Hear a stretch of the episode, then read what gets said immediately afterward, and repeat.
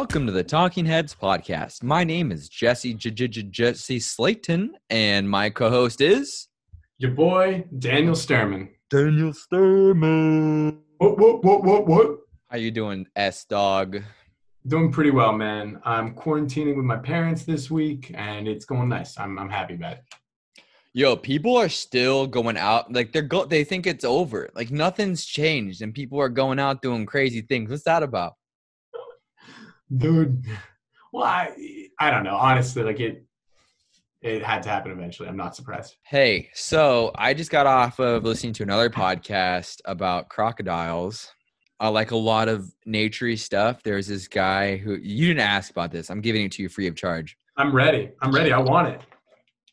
This guy who I don't know his name, but he's a really famous, just like wild guy, you know? Um, he's in a lot of those breakdown videos. And I think his name is Forrest.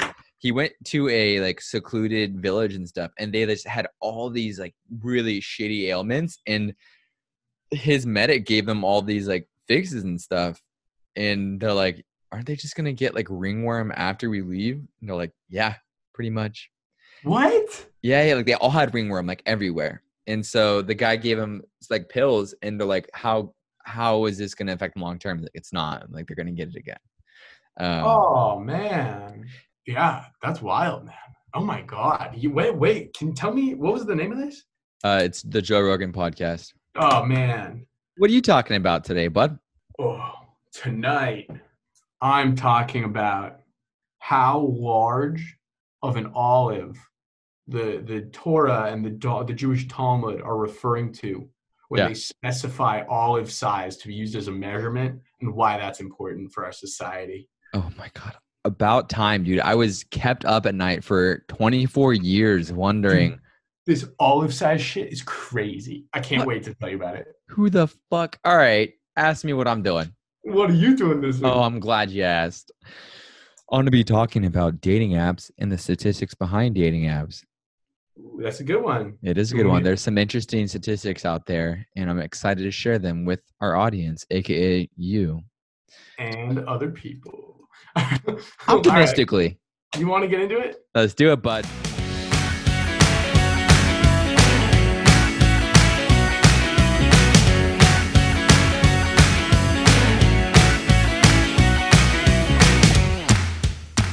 Olive size in the Jewish Talmud. Olive size. Olive size. All right. So for context, uh, Orthodox Jewish religion is extremely Talmudic, and that means there are a set of books written down that you know Orthodox Jews believe were were given, written to, and given to us by God. Mhm. Um, okay, that's what the Talmud is, and Done. Orthodox Jews, many Orthodox Jews spend their entire lives studying these books in extreme and intricate detail. Their entire lives? Entire lives, professionally. Wow. I think this is fascinating. I think what they study is fascinating because I'm you know, I'm interested in Judaism as a Jew, and I'm Mhm. also interested in people's passions as a person. If Mhm. somebody's interested in something, I want to know what and why it's interesting to me. Mhm. So I was talking to a cousin of mine. He's an Orthodox Jew this afternoon. I was speaking with him, and I asked him what he's been studying lately. And he says, "Well, for the last two weeks, I've been studying uh, how large an olive is in the Bible." And I'm like, "What do you mean?" And he goes, "Here, well, How do you study that? Jesse, volumes." Of, of text have been written. He spent two weeks on this, and when I say he spent two weeks on it, I don't mean he like casually looked it up for two weeks. Yeah. I mean he and his study partner, in his Orthodox Jewish study partner, Mhm. woke up in the morning, went to yeshiva, went to school, where they study, the place they study. They're grown. They're they're married men, so it's a different kind of school. But Mhm. they went to school, um, and they sat down, and for eight to ten hours, Monday through Friday, Mhm. they sat and they looked up this olive thing Oh my god. for two weeks, right? Yeah. And here's what we learned. So it's significant because there are certain measurements that the Torah says, you know, if you eat more than an olive, you then need to say a certain prayer. If you eat less than an olive, you're not allowed to say the prayer. Whoa. So modern Orthodox Jews, in order to make sure they're saying the prayers in the correct times, Mhm. need to know exactly what we're talking about here. They need a high level of resolution. They want a high level of resolution. Mhm. Okay, well, how large is an olive? So I'm, I'm going to try to run through this chain of logic kind of quickly because there's Let's a lot do it. get on this topic. We don't know how large an olive is because olives change over time. So, yes, we could grow a Jerusalem olive and measure a bunch of olives and see that, and they have done that. But we also need to compare that to other sources in the Torah. So, if you read enough Torah, you'll find that uh, the size of an olive is also compared elsewhere to the size of an egg. So, we know from another comparison that an olive is one third to one half the size of a medium egg. Right. Yes, did ask what size egg. Somewhere else in the Torah, it compares an egg size to this amount of fluid needed for certain other rituals. hmm So now we can go olive to egg, egg to egg to fluid, wine specifically, wine glass sizing. hmm And the wine glass sizing is related in the Torah to thumbs, human thumb size, measurements of human thumb, you know, distance, length. Now, whose thumb? Yeah, this is wild. Keep going. Hard question. So they've decided it's the average person's kind of medium thumb, but not enough. Where do you measure the thumb? So this question of when, of what size the olive is, eventually goes back to thumb size. The answer, I'm going to spoil it for everybody, so Do you it. don't have to do this research, is 20 millimeters to 24 millimeters. Wild. Right. That's insane. I mean, how does one even get to that starting point? I think you did the really the interesting why uh, analysis on this and got all the way back to a thumb, right? Who is like, and what is the application of this olive again? What is this used to measure? It's uh, prayers. Um, It's used to measure, not to measure. It's used to determine when to say different prayers. And and also there's there are certain holidays where it says you must eat a food. There's a specific food matzah on Passover, Mhm. and it specifies that you must eat a minimum of this amount, an olive's amount. They said you have to eat more than an olive worth of matzah. Okay, that makes sense. The prayers made no sense to me. I was thinking, how can you Oh, measure the an olive? Sorry, this. Thank you for asking for clarification on this. Orthodox Jewish people say prayers after every time they've eaten. Oh, okay. It's a Gotcha. rule. You have to pray after eating. There's specific blessings. And Yeah. so if you eat more than an olive worth, you must, must say the blessing. If you eat less than that, you're not allowed to say the blessing. You're good to go after that. That's Yeah. so interesting. And it does. This is the Torah you said, right? This is actually mostly from the Talmud, which is like an extension of books in the Torah. It's like the the follow up, the sequel. Yeah, kind of. Well, I would say the sequel is kind of like the New Testament. Oh God. And, you know, and then I would say that Islam would be, you know, strikes back kind of situation with the Mormons book being almost like uh, the National Lampoon comes home kind of vacation story. But I'm going to bring this all back to something that I find very interesting. So I asked my cousin, all right, so you spent two weeks on this, you figured it out, it's between 20 and 24 millimeters. What do you do? You know, so that then you turn into a cubic centimeter number. What do you do if you eat something in the middle? Right. Goes, Daniel, it's a big problem. And I'm, what? Why don't you just say it's 22 millimeters and so many cubic whatevers, and then bam, that's the number, donezo. Done. We can't do that Why not? because the scholars in the Talmud didn't do that. Right. And there's an assumption in Orthodox Judaism. It's not actually an assumption. It's a it's a dis- decided this is this is the way. It's a uh, it's an assumption, but it's an assumption beyond question. It's uh, accepted as fact when you begin studying. hmm um, that the orth that the scholars that wrote the Talmud, because it's given by God, uh, is correct. And so any lack of knowledge in the Talmud Uh, is a lack of knowledge for a reason. Henceforth, it even if you figure it out, you're not allowed to figure it out. Even if you figure it out, there's some reason why you're wrong. You then have to keep figuring out why you're wrong. right. What do you think about that? That's so wild. I mean, I mean, you know, my my take on religion is kind of more of, I see it more as a element, um, a machine of control rather than. I'm not a religious person, and so I see it more as a machine of control. And I always think like, what's the best way? Like, okay, well, don't question, don't question this because of this. That's a perfect way of doing it, right? You're not meant to know this because we didn't tell you. Right. You know, It so does. that, that stuff always piques my interest. yeah, it's really, really interesting. And what, what I wound up kind of where the conversation with my cousin wound up ending, not ending, but where we left it off, Mhm. um, is that, you know, in his society, in his world, they are working under the assumption that they're having an increasing lack of knowledge over time. because they assume that if they were back, you know, a thousand years ago, they would just say, "Hey, buddy, uh, how big exactly is the olive?"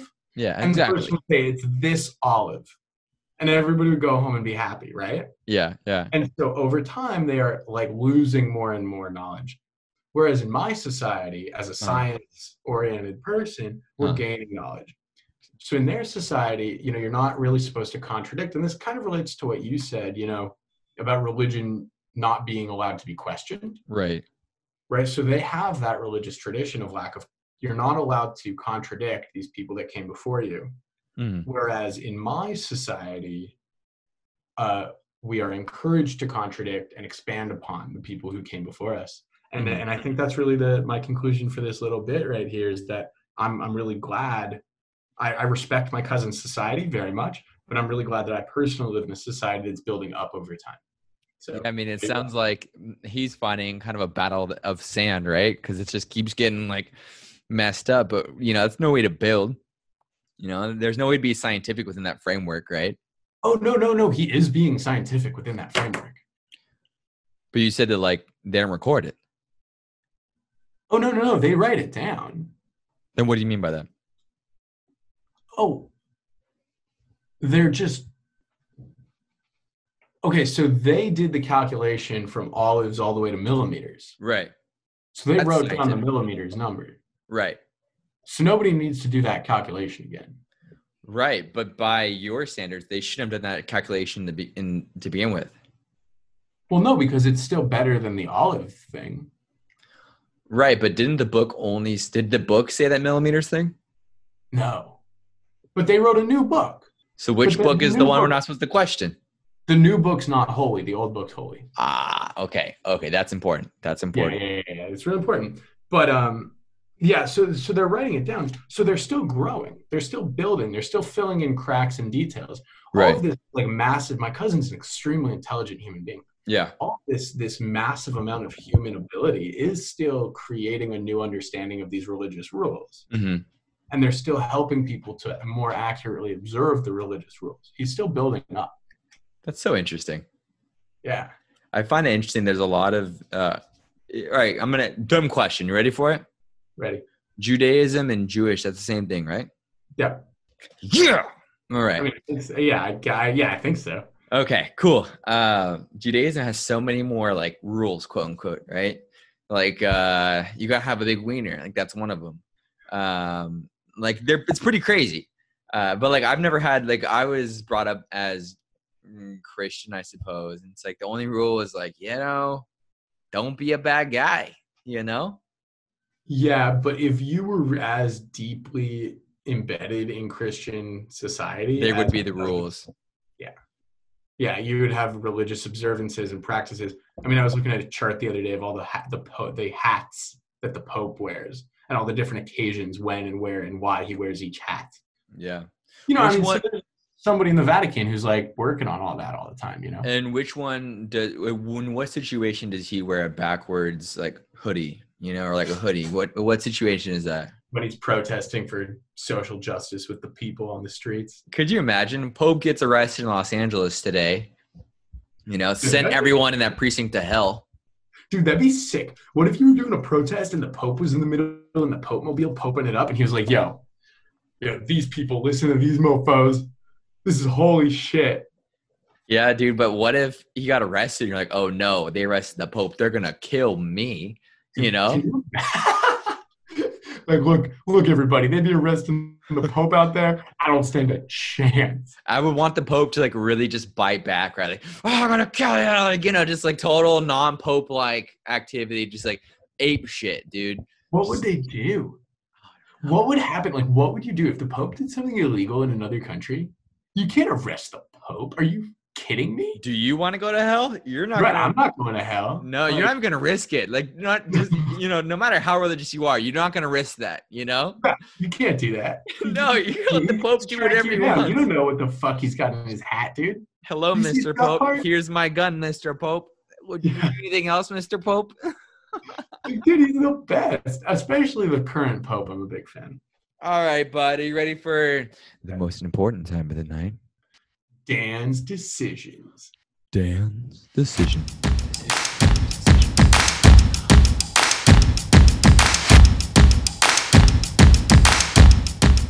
All right, Dan, this is going to be a little bit more relevant to my um, topic than is your topic, mainly because I wasn't prepared for olives tonight. Um, but don't worry, next week I'm going to be really geared towards any type. Are those vegetables? Are olives vegetables? Grow on a tree. Dude, it's going to take a couple weeks. they grow on a tree. Fact check. Fact check. Fact Oh check. shit, fact check. All right, Dan. Tonight I have a little bit of an interesting Dan's decisions. All right. Daniel, if you had to craft the perfect dating profile as a woman, what would you put in it? How okay, what what's hmm.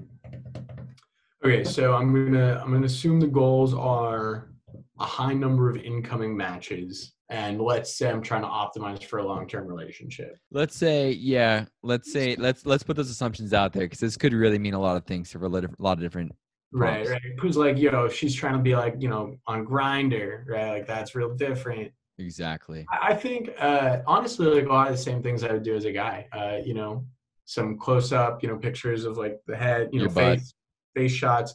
Definitely like a full body Uh-huh. pictures taken by other people, good lighting, all that. Foot pics. Some bio, foot pics. hmm Definitely, definitely at least one picture like of the beach or like doing something athletic. I, I've noticed that like when I'm on dating apps and I'm looking at people's profiles, Yeah. if I even if it's like a person of average attractiveness, hmm but they have a picture of them, you know, like like so you can see what they look like. Right. I I've noticed that like I just my my likelihood to swipe on that picture is much higher. Just because like you're you're just like okay cool that's what they look like bam Right. That's Yeah. just cool. Yeah. Uh, Right, you yeah. kind of guessed. I'm talking about dating apps tonight. Uh, way back when I found an article that had all this data, all this data that talked about different trends and stuff. Uh, and I couldn't find the exact article, but I did find some studies, quote unquote, by OKCupid. So I hope that's credible. And there's a few different metrics that I want to talk about tonight. One, you know, kind of with everything prevailing right now in the news and the world is race. Apparently, the two people who have the hardest time on dating apps are black women and Asian men. really Yeah. Yeah. Asian Uh, which country in Asia Uh, I think this data is only for the United States. No no no but like of which I have a friend who's from Bangladesh who told me that like just nothing Really? In America? told me- yeah, yeah. He told me that people like with like an Indian, Bangladeshi, Pakistani, right? He told me that that was like oh, very, very difficult. Right. Um, I mean, they, they don't specify, unfortunately, uh, but to put numbers on it. Men rating women and women, women rating men. Men rated. Oh, God. They broke it down by the race of the man and the race of the woman. This is a lot of data. Oh, dude, it, we people will be we'll post it somewhere. Asian men rated Asian women the highest. I mean, all right, checks out. They got Jewish in there. Whoa, black men rated black women as negative three percent. That means bad somehow, and I'm not necessarily sure. Oh, this is it's clear. It's important to note this is from 2009.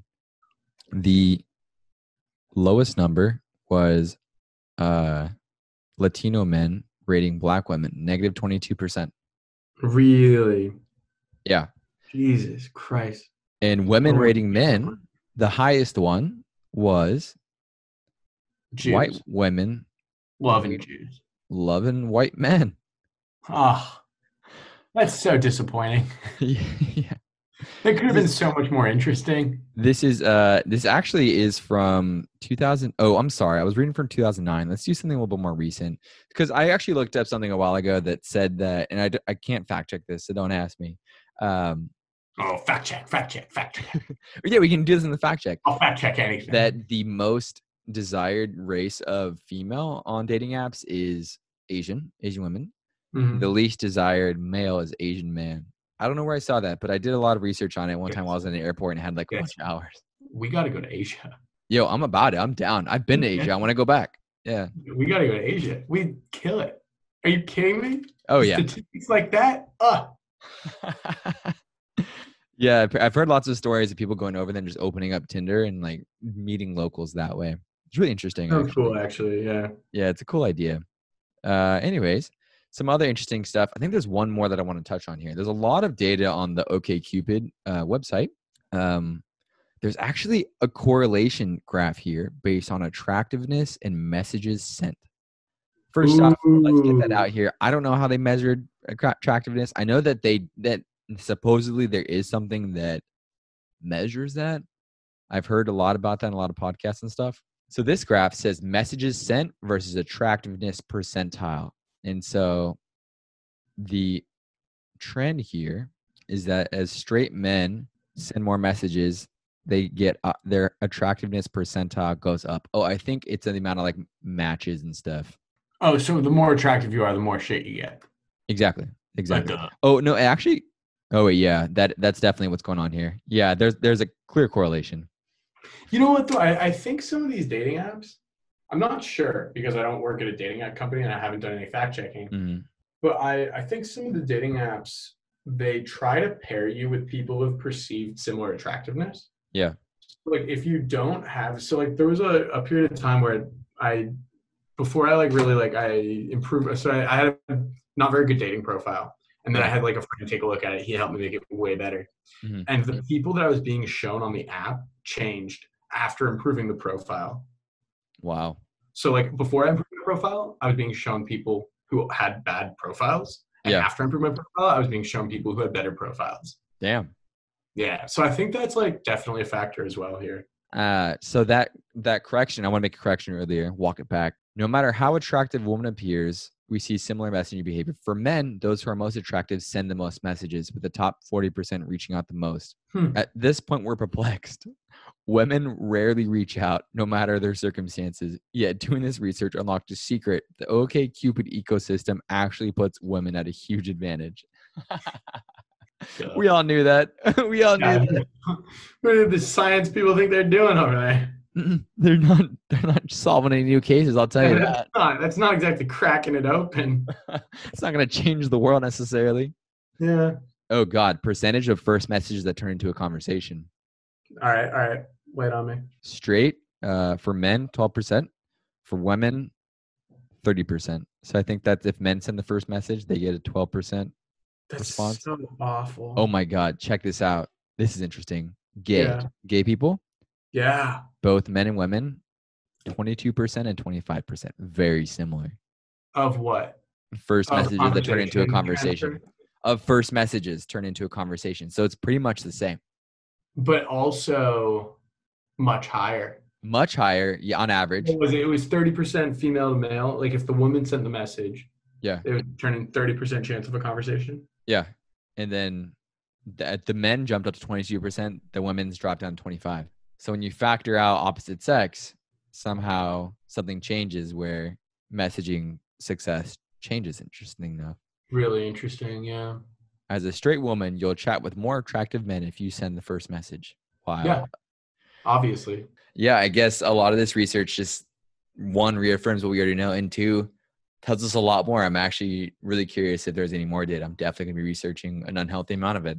So thanks for going on that really bizarre and slightly depressing journey about online dating for men. Uh, yeah, man. I'll see you in Japan. yeah, I guess. I'll buy tickets now. Uh, let's do it. All right, man. Well, it was a, a joy learning about the olives. I'm gonna start measuring everything in olives personally, Dude, do it. Those olives are crazy. and now oh, we know so exactly how big they are. Dude, 20 to 24 millimeters. That's how big an olive is. The problem is like if you get something in that range, like you have no idea what blessings to say anymore. No, none. You're done. All right. All right, man. See you later, dog. Love you, dude. Talk to you soon. Love you, man.